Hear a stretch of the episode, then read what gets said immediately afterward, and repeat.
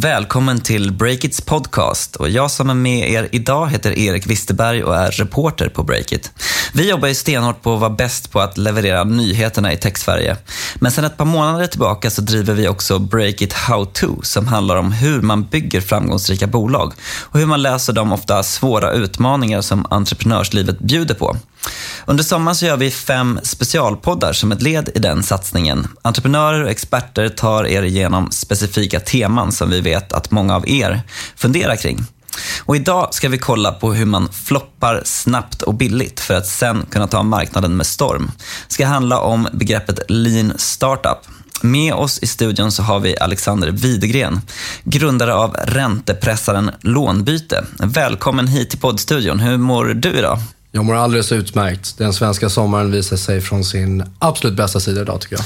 Ja, men det får man hålla med om. Vi klev in här från en soldränkt balkong in i det mysiga poddrummet. Men jag måste börja med att fråga, har du läst den här boken som man hör om så ofta, Eric Ries, eh, The Lean Startup? Jag blir ständigt påmind om den, men eh, tyvärr så har jag inte just läst den boken. Ja, och det är ju en sån bok som alla har hört om, men kanske inte alla har läst. Och för er lyssnare som känner till begreppet Lean Startup, men inte har stenkoll på exakt vad det betyder, så tänkte jag dra en liten snabb guide här.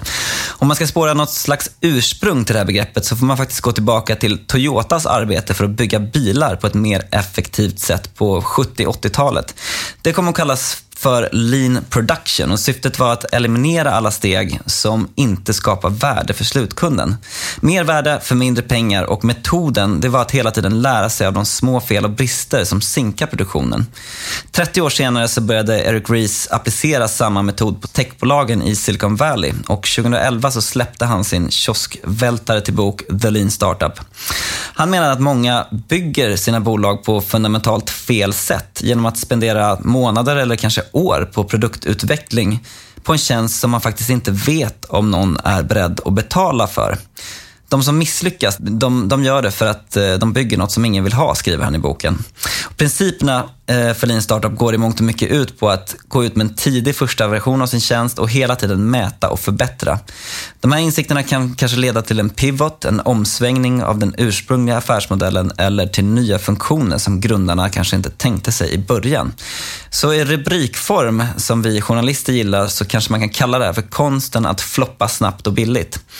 Eh, och du är inbjuden hit, Alexander, för att du vet en hel del eh, om, om det här själv genom din resa med lånbyte som har varit i fyra år nu. Va? Mm. Så kan du, eh, kan du ta oss tillbaka till eh, när du grundade lånbyte. Vad var den ursprungliga idén där? Alltså, själva bolaget grundades ju 2012. Ehm, men då hände en hel del bakom kulisserna och vi påbörjade vår första dialog med eh, Finansinspektionen då för att vi sedermera blev under tillsyn.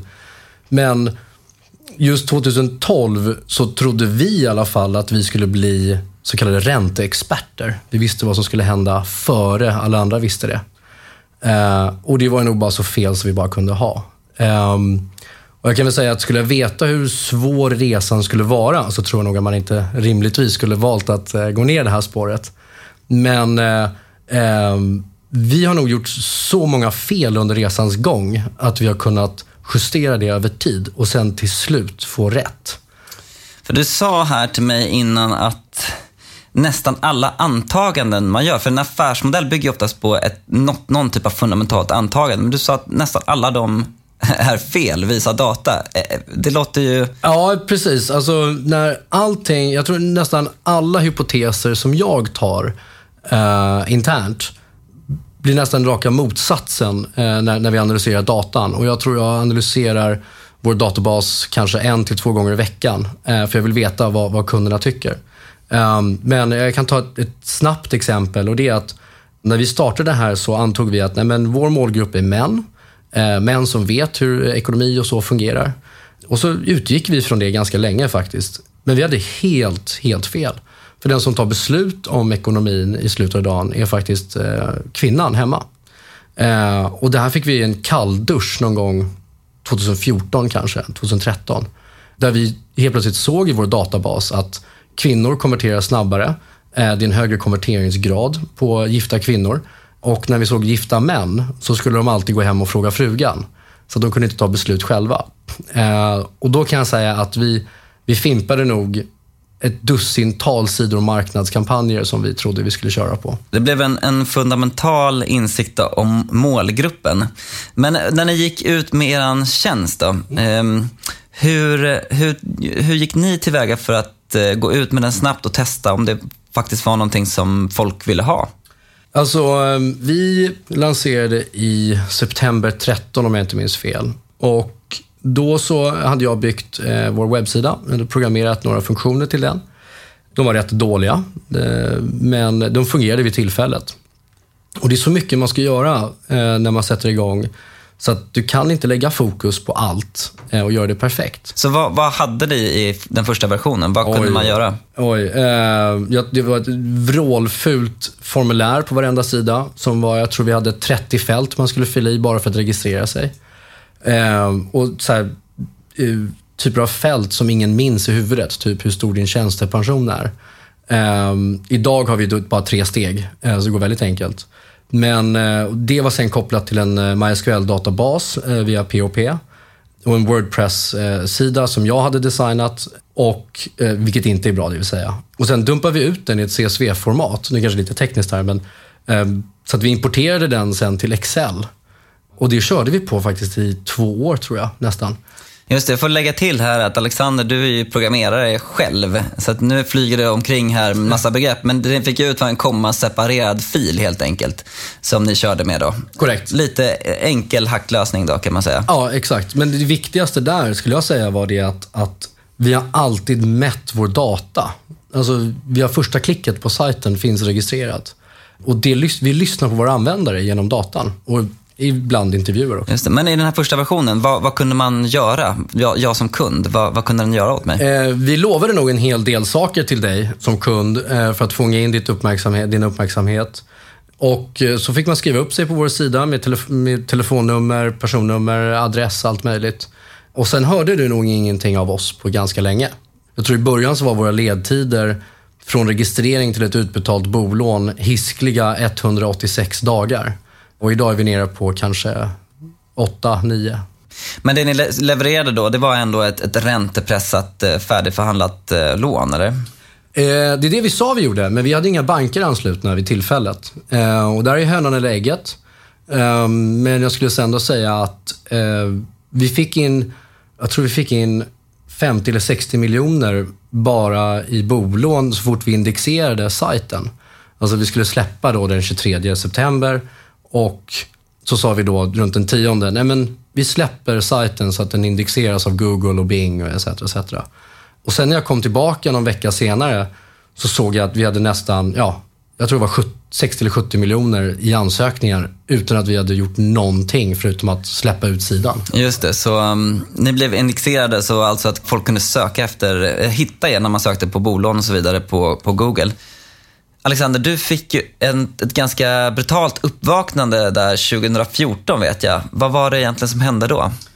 Um, det var nog det bästa som har hänt uh, mig, skulle jag säga. Uh, och Det var att uh, jag tog in en av mina absolut bästa vänner till bolaget. Och Han visade mig, han lärde mig först mäta all data, så att vi vet vad vi mäter.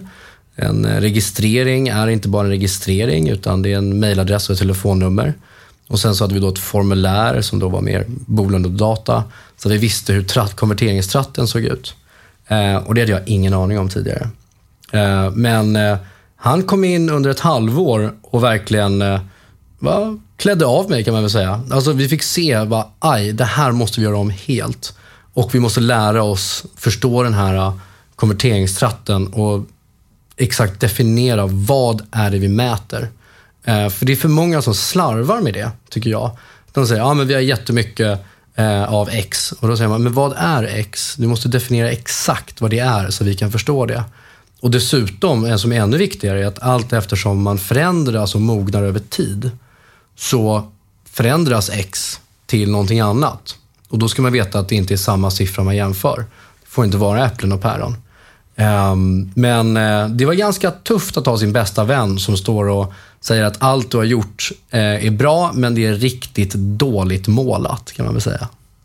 Men eh, jag tänkte vi skulle komma in lite här på eh, ett viktigt begrepp här då, som är Minimal Viable Product, eller MVP som man ofta säger. För jag vill blotta min egen okunskap här. När jag började på Breakit för något år sedan så, så var det en sån där förkortning som ofta flög förbi, som, som kändes lite främmande att ta till sig. Men det är ju ganska enkelt egentligen, att man går ut snabbt med en produkt som är precis tillräckligt bra för att faktiskt kunna validera det antagandet eh, som, som din affär bygger på. Men, och det, det, här kan låta ganska enkelt. Eh, ofta vill kanske grundare, ibland av fåfänga, att deras tjänst ska vara liksom ett skinande slott när den når marknaden för första gången och inte en koja. Men hur, ni verkar inte ha tänkt så. Hur, hur resonerade ni kring den här första versionen? Eh, jag skulle nog säga att eh, först och främst så var vi, vi trodde nog att vi byggde någonting som var väldigt fint. Eh, men det var också för att vår, vi hade väldigt lite erfarenhet i den här branschen. Jag kan väl säga att vi plöjde fram kunskap i den branschen. Och, eh, till en början så imiterade vi andra bolag, eh, men eh, någonstans 2000, 2015 så insåg vi att vi ska inte imitera någon, utan vi ska göra det på vårt egna sätt.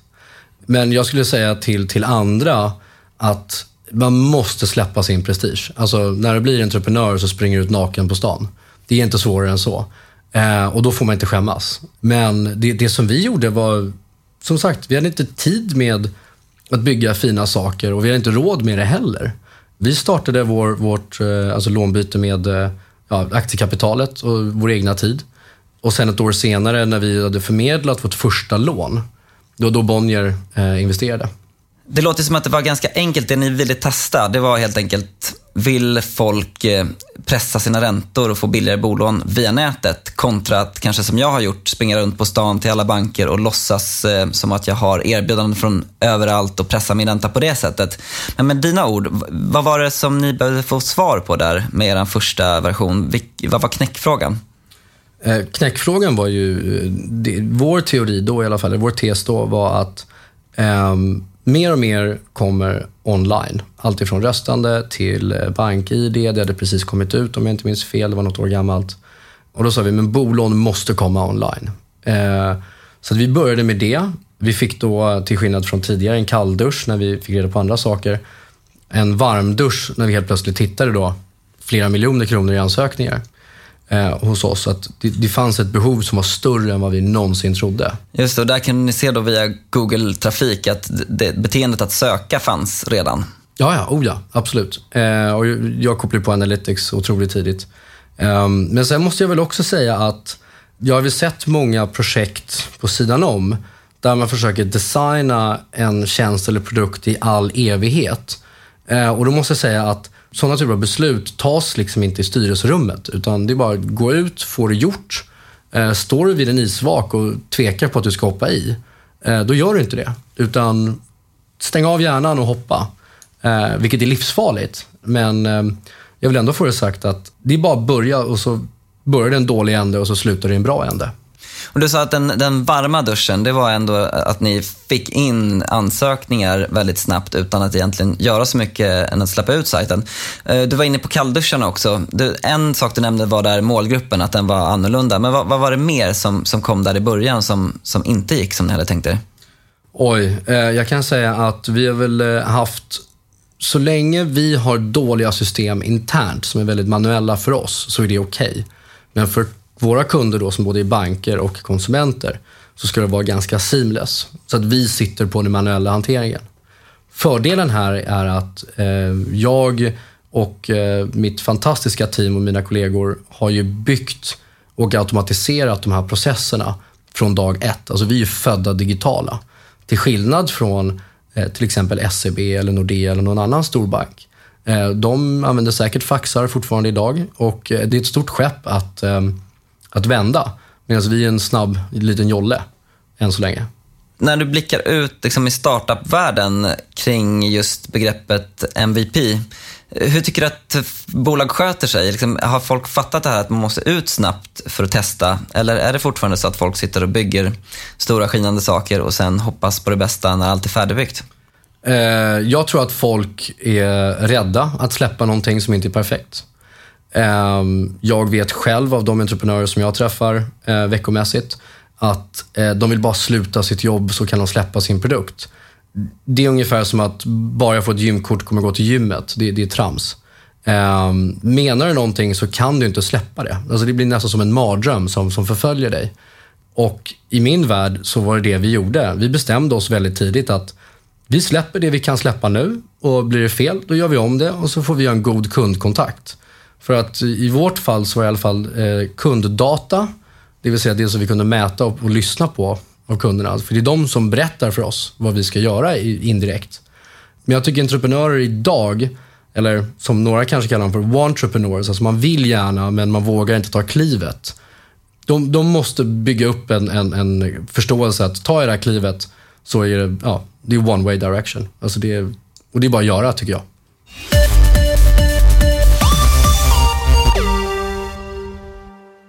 Det här poddavsnittet sponsras av Swedbank och Sparbankerna i samarbete med Sprinklebit. Sprinklebit vill göra aktiehandel mer tillgängligt och roligt. Därför har de byggt en smidig och användarvänlig social app där du kan lära dig mer, följa andra investerare och dina vänner och handla aktier i en aktiesimulator med den fiktiva valutan Sprinklebucks. Det gör att vem som helst kan börja handla aktier utan risk eller förkunskaper. Det är helt gratis att gå med och vem som helst kan signa upp sig. Ladda ner Sprinklebit-appen om du vill testa.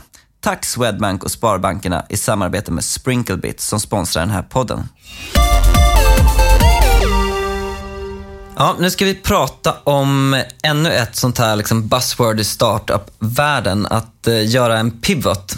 Eh, eller försvenskat att pivotera hör man ibland eh, eh, det pratas om. Jag eh, som inte är född på internet men född med en skateboard i handen vet att en pivot betyder att vända.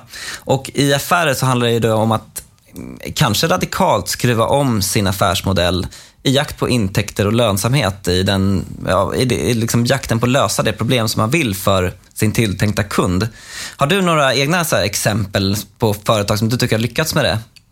Eh, andra än vi, det vill säga. Ja, eh, precis. Om du blickar ut lite grann. Ehm, jag skulle nog säga, alltså Twitter är faktiskt ett fantastiskt exempel. De började som en sms-tjänst på en nattklubb. Eh, som sedermera blev den här mikrobloggen. Um, och eh, tittar man på samma sätt som WhatsApp, det var egentligen bara en statusuppdateringsapp till en början. Hade ingen chattfunktionalitet. Uh, och det jag gillar i alla fall med WhatsApp, som jag ser som en föregångare för oss i alla fall, är att de var otroligt lean. De var väl ett kanske 20-tal anställda. De hade fler servrar än, än utvecklare. Och jag tror på att en liten skuta kan man managera väldigt snabbt. Och eh, det brinner ganska ofta i ett litet bolag. Så att man måste ja, kunna flytta på sig mm. Ja, men det är exempel på tjänster som har börjat på ett sätt och sen tagit en annan väg. Eh, min egna favorit, det är nog Netflix tror jag. Och det här vet ju inte ungdomarna om, men världens största streamingbolag nu var ju faktiskt fram till 2007 ett bolag som hyrde ut DVD-filmer och skickade dem via posten. Alltså de skickade filmer hem till folk. Ehm, och man jämför med musikbranschen, de behövde ett Spotify som kom in från sidan. Men Netflix, de lyckades faktiskt göra vad jag tycker är medievärldens vackraste pivot. Och eh, ett annat exempel som jag som en gammal mediereporter tittar på är Magin. Som, eh, de startade inte direkt upp med någon slags lean startup-metodologi utan Imagine ville bli tv på internet och idén där var att samla våra vanliga tv-kanaler på webben. Eh, och det, det, här är ett enormt bygge med många intressenter och det har inte flugit än. Däremot har det kostat eh, sjuka summor pengar faktiskt. Uppemot 700 miljoner i förluster bara åren 2014 och 2015. De är inne nu i sin pivot, Magin, och det är att skruva om sin idé till att inte vända sig mot slutkonsumenten utan istället sälja sin teknologi till andra som vill skapa sådana här OTT-tjänster, alltså over the top content-tjänster.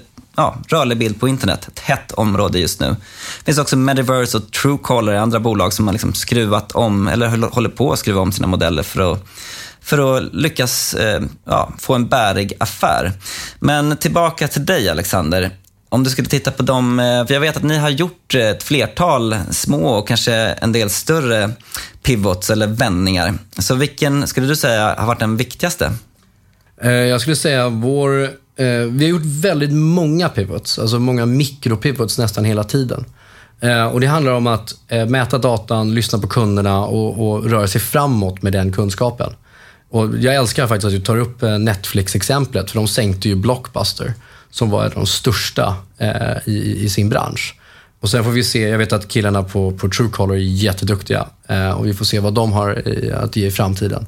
Och om vi kanske kommer dit, vilket jag hoppas, men jag skulle säga att vi började egentligen med dataansamling, eh, olika ansökningar.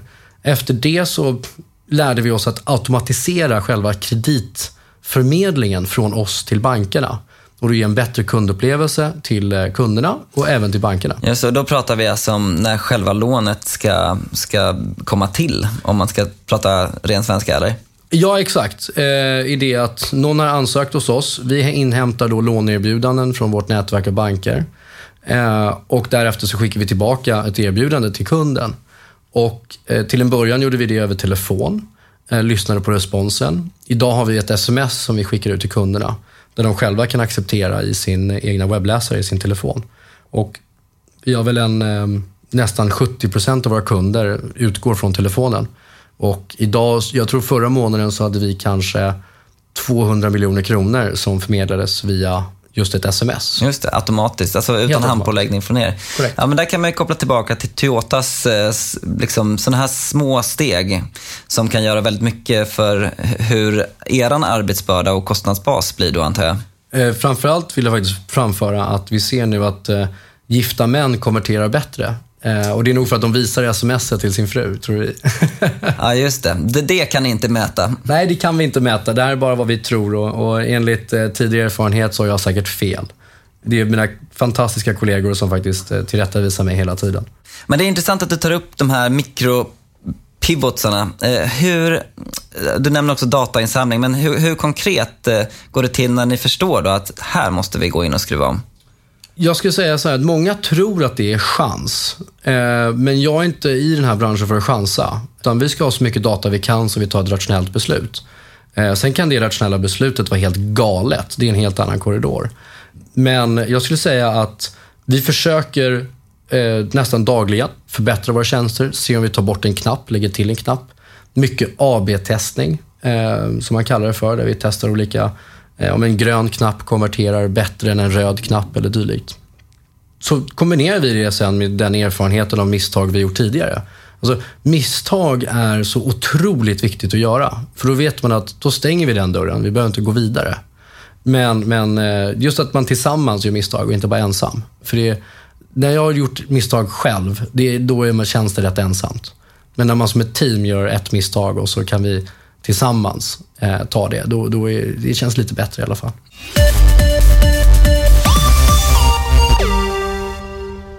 Denna podcasts huvudsponsor är Rackfish. Om man ska starta en sajt så finns det en sak som man alltid behöver, nämligen hosting. Och det erbjuder Rackfish.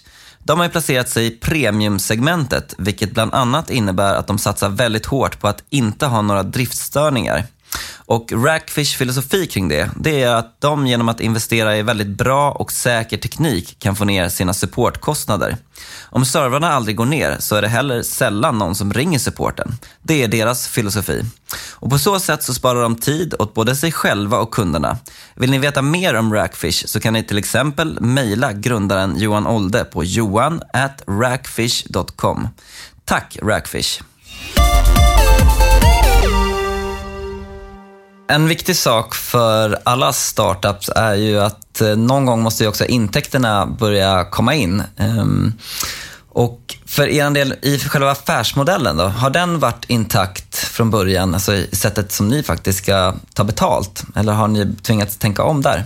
Ehm, den, har, den har ställts på sin spets flera gånger. Ehm, och det jag kan säga är det att till en början så, så hade vi inte så mycket tankar kring det tills vi fick då bankerna i vårt nätverk. Eh, nu har vi banker i vårt nätverk eh, och vi tar betalt av både kunden och banken. Eh, på så sätt har vi fått ett väldigt starkt segment av kunder och kunder som ställer krav på oss. Eh, och vi kan ställa krav på kunderna också, så att vi har en hög kvalitet av våra finansiella tjänster. Ehm, men det som jag också skulle säga är att, eh, och det kan man titta, eh, nu är det väl det halvpublikt, men, men vi har skickat in två ansökningar nu till Finansinspektionen, där vi faller under nya regleringar det är så tråkigt så jag vill inte gå in på det. Nej, men, berätta nu så får alla fintech-nördar sitt lystmäte. Ja, alltså, vi omfattas ju, jag tror förra året så läste jag 2000 sidor av regulation, lagtexter och etc. etc. Så att man tror att fintech är, är, är fritt, det är det absolut inte. Utan det, och det är bra att det regleras, för det, det är mycket som händer där. Men eh, nu blir vi bostadskreditsförmedlare, där vi förmedlar bolån. Men vi blir också bostadskreditsgivare, där vi får alltså kreditgiva angående bolåneaffären. Eh, och det innebär att vi får banken som kommer närmare oss, där vi får kreditgivningsmandat från våra banker. Och på så sätt så kan eh, bankernas Eh, bankerna kan outsourca sin verksamhet till oss, där vi gör det automatiskt och snabbare och bättre. Mm, konkret betyder det att ni kan ge krediten till kunden?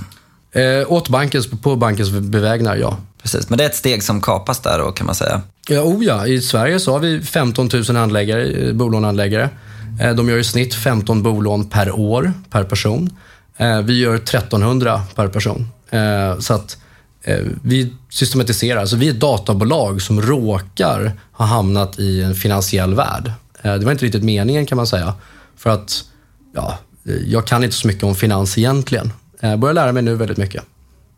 Ja, jag har faktiskt hört viskas lite om att eh, ni har också en lite större pivot på gång. För nu har vi pratat om de här mikroförbättringarna. Men eh, det kommer någonting framöver som, som innebär en mer rejäl omsvängning. Eh, stämmer det? Eh, ja, ja, vi har en hel del som, som, eh, som händer bolaget just nu. Och eh, där vi kommer få en, eh, ta ställning ungefär till hösten, vintern, någon, någon gång ungefär.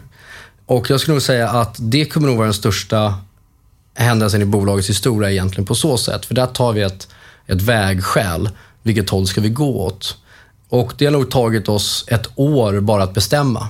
Och det kan väl till viss del relatera till just att vi håller på att byta namn till enkla.com. Så att eh, det, det, kommer mer under hösten. Jag vill, men jag får inte. Berätta. Ja, just det. Men vi kan ju stanna lite för det här namnbytet också. För det var väl i samband med vårt fintech-seminarium, om jag inte minns det fel, som, som ni gick ut med det. Att eh, lånbyte, det är ett ganska tydligt namn. Man byter lån. Och då gick ni ut med att ni skulle branda om er till enkla.com, om jag minns det rätt. Mm. Va varför gör man så? Det, det, känns ju... Alla som bygger varumärken vet hur lång tid det tar och att det kostar pengar och att man har en kännedom, ett förtroende och så vidare. Eh, det, är all, det, är alltid en risk att byta varumärke, så, så varför gör ni det? Ja, det kan man verkligen fråga sig. Eh, men eh, vi har, vi, har tänkt, vi har tänkt på det här väldigt länge eh, och själva tanken är just att eh, vi lyssnar på våra kunder där, där vi frågar dem vad tycker ni om vår tjänst? Kan ni beskriva vår tjänst? Och alla, det ekade hela tiden att jag tror det var 1500 eh, ord som vi räknade som var då enkla i olika intervjuer. Och eh, då kunde vi inte släppa det namnet. Eh, tanken där är att vi ska nog ta hela bolånaffären. Vårt fokus har alltid varit på bolån, aldrig andra krediter. Utan vi har fokuserat på den och sen har vi ändrat oss. Och så kommer vi eh, egentligen ta ett helhetsgrepp kring bolåneaffären eh, under eh, vin ja, hösten, vintern, någonstans där. Ehm, men sen vill jag också tillägga att eh, många som tittar på sådana här typer av bolag, man måste också vara rätt typ av ägare när det kommer till just fintech. För att det är en hel del ledningsprövningar, det är tillståndsansökningar. Vi skickade in 1500 sidor nästan eh, till Finansinspektionen här i för förra veckan. Och det tog ett tag för mig att skriva det med våra advokater och, och, och så vidare. Så det är inte lätt eh, att göra sådana här saker, men vi får våga. Det är som att springa naken på gatan som jag sa tidigare. Just det. Ja, men det, det låter också som en, en datadriven, datadrivet namnbyte då helt enkelt. Det är baserat egentligen på ja, insikter som ni har hämtat direkt från era kunder. Kanske om vad de upplever att er tjänst gör, att, eh, att det är enkelt. Ja, oh ja. Eh, domännamnet vi köpte var otroligt dyrt, eh, en hel förmögenhet. Eh, men eh, jag och eh, styrelsen och även framförallt vårt team eh, tycker det är helt rätt. Eh, och jag måste säga, det här är kanske lite organisatoriskt, men det många tror när man är VD för ett bolag är att organisationen ser ut som en eh, eh triangel där man har då VDn högst upp. Jag ser inte riktigt det så. Jag ser det snarare tvärtom, att, att triangeln är upp och nervänd, piggen neråt. Där jag får springa runt och titta uppåt och se vad det är det mina kollegor missar. Så får jag fånga upp de eh, bollarna. Och eh, det inkorporerar att man får städa kontoret i tre års tid, för vi har inte haft råd med städare. Och eh, tömma sopor och allt möjligt fram till att eh, skriva finansiella ansökningar till Finansinspektionen. Så att jag tror man måste få rätsida på att man har inte anställda, utan man har faktiskt kollegor. Och det är tillsammans som vi byter namn. För det är inte bara jag i, i det här teamet. Eh, utan vi alla måste verkligen vara förankrade i vad det är som händer när det är en sån stor skillnad. Ja, men det, då tolkar jag det ändå som att eh, det kommer en större eh, omsvängning här under höst, vinter som har ett eh, samband med eh, att ni också brandar om hela bolaget, vilket är en, en rätt stor grej i sig. Så jag går in på lite mer eh, grottig nivå på det här med att bygga och mäta och lära av det och sen förbättra. Det är ju en viktig insikt från Eric Ries bok. Det, här, det finns en, en, modell för det här, den ständiga utvecklingen. Och den går ut på att man, du bygger någonting och du testar det hela tiden och drar slutsatser av det och sen bygger du igen. Och det blir det som en, en loop som aldrig tar slut. Det låter ganska tidskrävande och jobbigt för, för alla att man aldrig blir färdig. För människan är ju lite så, man vill bygga någonting och sen så är det klart. Men om vi kan gå in på i praktiken, eh, hur funkar det hos er? Alltså hur långa är de här cyklerna? Eh, hos oss är de väldigt korta. Vad pratar eh, vi då? Veckomässiga rollouts. Eh, alltså jag tror att vi har, alltså först och främst på kontoret, så layouten ser ut eh, på vårt kontor, så har vi våra eh, kredithandläggare. De sitter rygg i rygg med utvecklarna. Eh, och eh, Det är väldigt viktigt för att handläggarna sitter i systemen som vi har byggt. Som vi började då med Excel-ark och numera har vi ett Eh, väldigt avancerat kreditsystem som kan höja många ögonbryn. Och det är väl fjärde iterationen av det systemet som alltså vi har byggt allt på, en, på nytt. Då vänder sig en handläggare om och pratar med en utvecklare och säger, vore inte det bra med en knapp här som gör det och det? Och det skulle spara mig 15 sekunder. Då räknar vi hur många gånger det skulle hända och är det vettigt att göra det, så givetvis ska den knappen dit då. Och det är på sådana mikro pivoteringar eller ändringar eller MVPs eller vad man nu, nu vill kalla dem, som jag tror i alla fall är vägen framåt. Och jag tar inte del av de besluten. Utan det tycker jag är helt upp till, till eh, mina kollegor att, att eh, göra det själva. Ja, men det, är, det är tillbaka till Toyota-fabriken där, att eh, ständigt vässa kugghjulen så att de går snabbare. Men och om man tittar på en, en annan viktig grej att hela tiden ha koll på, det är ju att, att faktiskt mäta att man är på rätt väg med, med den stora visionen. Så vilka, vilka, om du skulle lista dina tre viktigaste KPI själv, vad du tittar på eh, varje morgon eller kväll, Va, vad skulle det vara? Kundnöjdhet är nummer ett, verkligen. Och där ser vi då konvertering från att en kund har sagt att de vill ha ett bolån till att det faktiskt blir utbetalt. Och där konverterar vi idag 61 procent. Eh, och jag kan säga att eh, jag sitter i siffrorna hela tiden. Det är väldigt viktigt för mig att veta hur saker och ting går eh, och ha de verktygen framför mig. 61 procent, det låter ju eh, väldigt högt för mig som brukar jobba med konvertering på webben med nyhetsbrev och, och skriva artiklar och Facebook-puffar och sånt där. Men eh, vad, vad brukar liksom fluktuationen vara där? N när, när är det för dåligt? Som sagt, i, i början eh, så var det 186 dagar mellan eh, en registrering och ett utbetalt bolån. Eh, och nu är vi nere på ja, några dagar, alltså 8, 9, 10 dagar. och då har vi då 61 procent av de som säger ja till ett erbjudande går vidare och faktiskt får utbetalt. Så det visar att våra processer är väldigt enkla. Och eh, ovanpå det så skulle jag säga att vi är väldigt tillmötesgående till våra kunder. Eh, vi har inga kalla samtal, inga callcenters som ringer upp eh, random-listor, utan 30 procent av våra kunder kommer från andra kunder, eh, vilket är väldigt viktigt för oss. Eh, nummer två är, är, eh, Google Ads, det måste man ha, någon form av textlänkning och sökord. Och sen nummer tre är då, det skrivs en, en del om oss i, i press och då kommer kunderna in därifrån. Men det jag skulle säga, det andra delen av det viktigaste för mig är just också att se att, att vi har kvalitet i vad vi bygger. Um, och det behöver inte vara kvalitet dag ett, utan det är mer på sikt att det här ska liksom göras. Det låter lite svårmätbart där. Hur, hur håller du koll på det då, att det finns en kvalitet i det ni bygger? Ja, vi har ingen logg på det kan man säga. Så det, det, det kan jag säga inte är eh, registrerat, eller alltså, allt är inte siffror i slutet av dagen. Eh, men jag skulle säga att om den där knappen som en handläggare frågade om finns kvar, då är det kvalitet. Då ska den vara kvar där. Vi har kvar knappar som vi har byggt ja, 2015 kanske. Men jag skulle säga att det tredje är faktiskt inte särskilt intressant för mig. Och nu kanske våra investerare blir förbannade, men eh, intäkter är ju kul att se. Men jag tycker det är ganska betydelselöst för vårt take är liksom 10-20 år framåt. Men jag kan ändå säga att eh, förra året var ganska oförändrat på årsredovisningen om man tittar på det. Men eh, bara i år så har vi omsatt i alla fall fem gånger mer än hela förra året. Så att vi, vi, vi kommer nog göra ett bra år i år på intäktssidan och hålla kostnadssidan ganska låg. fem gånger mer redan nu än förra året, det låter ju som en väldigt rejäl ökning. Vad, vad, vad är nyckelfaktorn där bakom då? Det är inte jag som har gjort det, utan det är vår, mina kollegor som är fantastiska. Eh, och det är just för att vi har automatiserat. Eh, det är, eh, våra handläggningstider har gått ner, eh, konverteringen går upp, eh, vi har lyssnat på kunderna. Jag skulle säga det är fyra år av ansamlad kunskap har vi släppt i september 2016. Och så fixade vi till det, eh, pivoterade hela tiden kan man väl säga.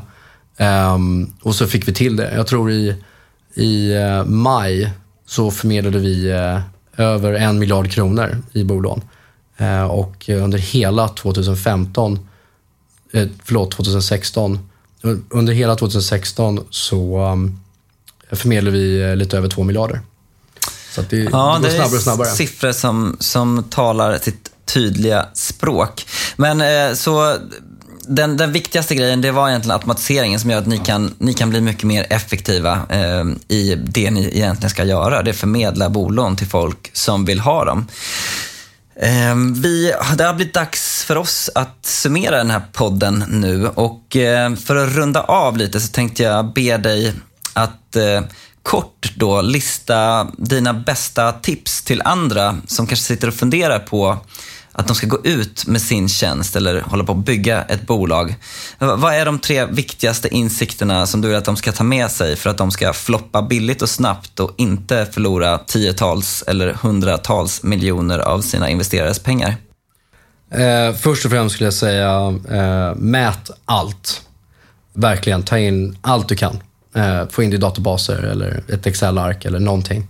Och bygg de verktygen runt omkring det så att du kan få reda på vad siffrorna egentligen betyder. Till exempel på 90-talet så var det väldigt intressant med hur många besökare du hade på en hemsida. Idag är det retention av användarna, hur ofta de eh, använder din app eller din tjänst igen. Eh, så jag skulle säga mät allt, för det ger dig direktion eh, på, på vart du ska någonstans och vart du, vart du är på väg. Eh, och sen skulle jag faktiskt säga, det som jag ser på tok för ofta, det är, eh, jag vet inte om man får svära här, men skit i alla de här konferenserna som finns. Eh, och, och var på kontoret och få det gjort istället. Eh, för det finns mer att göra och vi är bara fyra år in och vi har säkert 20 år kvar av arbete. hoppas vi i alla fall. Så den här skolan av det ständiga nätverkandet på stan ger inte du så mycket för då? Eh, nej, för, och jag ser det också att har du en bra produkt och du kan visa det så kommer folk knacka på din dörr. Och eh, det kan vara eh, spännande att träffa och prata med folk, det gör jag eh, också. Men eh, boka inte in någon konferens där man ska åka runt och flyga eh, över halva jorden för att vara där. Det tycker jag bara är trams. För jag tar hellre och ger 30 000 kronor till en av mina kollegor och så jobbar vi en helg med, med alltså vi, ett par, tre stycken. Än att bränna det på en konferens som i slutet av dagen inte kommer ge någonting. Men sen har man har kommit igång. Så att nu kanske jag blir en konferensråtta under 2018, vem vet? Ja, men så mät allt, eh, sluta konferera, börja jobba. Det var de två första. Och vad, ja. vad har du den, den sista insikten här att lämna till våra lyssnare? Var beredd att ha fel hela, hela tiden. Som, som VD för ett bolag så har man ju både fel från styrelsens sida, som är väldigt supporterande för mig, Eh, men även från mitt team på andra sidan. Eh, och jag kan tänka mig att beroende på vilken sida man är så är det bara enkelriktat. Men eh, jag och även tillsammans med min, med min bror som, som hjälpt mig driva bolaget, vi har fel hela tiden. Och det tycker jag är bra. För att det rör oss framåt. Då får vi, har man fel så vet man det rätta svaret. Ja, det blir en bra mental omsvängning där, att börja gilla att ha fel, för det kan göra dig bättre. Kloka ord värda att tänka på. Och eh, med det så avslutar vi den här sommarpodden i lärandets tecken. Missa inte att spana in vår sajt Break It How To som också har en egen Facebook-sida och ett nyhetsbrev. Där kan ni lära er mycket mer. Men Alexander, innan du får kliva ur poddstudion där, så vill jag ändå höra, var hittar man dig nu un under sommaren? Vad gör du? Kontoret. Ingen semester? Nej, jag tror, jag har inte planerat in någon eh, i alla fall. Men vi har så spännande saker att göra så att jag vill bara tillbaka dit nu och, och eh, Eh, hoppa in i, koden och kolla vår, hur våra moduler fungerar. Det är riktigt, riktigt spännande tider just nu. Ja, men härligt. Eh, själv tänker jag att när ni lyssnar på det här så eh, dyker jag nog snarare ner i vattnet än i kod. Men tack för att ni lyssnade och missa inte nästa podd från Breakit.